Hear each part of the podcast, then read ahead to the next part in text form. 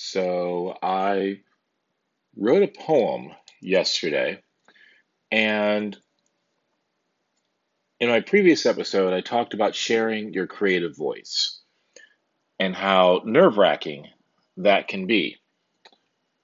So I wrote a poem and I sent it to a few friends. and you know, just get some feedback. And overall, it's pretty positive. So I'm going to share it with you. Of course, there's all the fear, you know, what is this person going to think of me once they hear what I've written? This isn't somebody else's work. It's a topic that I'm not usually vocal about. Um, just because I'm not really a make waves person. And maybe that's something about me that needs to change. I'm rambling to put off actually delivering the poem, which reminds me of the other episode I um, posted about demand avoidance and how things that are awkward or um, emotionally charged are things that I tend to put off. So I'm going to re- read this poem to you before I lose my nerve and let the chips fall where they may, I think. Is that still a saying? Whatever. Anyway. All right, enough stalling. This poem is titled Becoming King. I may change the title, but that's what I have so far. the king is dead. The king is lost. The rain don't fall, the ground is frost. They say I can do anything. Silence my voice and bade me sing. Tell me to rise with broken wings. They take my crown and call me king. Aren't I? I mean, I thought I was.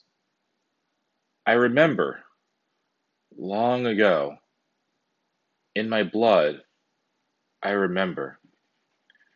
Remember what I once was, before the land of the free made the home of the brave a living hell.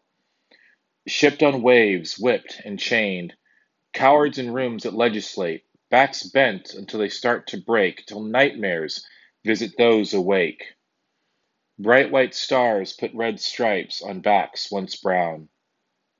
If I am king, tell me, where is my crown? I hear whispers of the past. The ancestors have found me. They feed me truth and knowledge vast. They show me what I can be. It's time to face the truth at last and take the throne they saved for me. Bondage cannot change destiny. A king in chains is still a king. So, unwind the whips, melt down the chains to crown the man who once was slave. So when writing this poem, I guess thinking about all of the things that people are talking about these days around race in our country and I guess within the poem I was, you know, really talking about the reality of history, right? Those things happened. But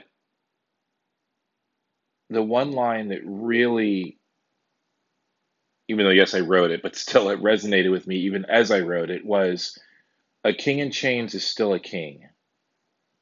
And that while yes, the history of Africans in America is largely unfortunate, it does not change who we are.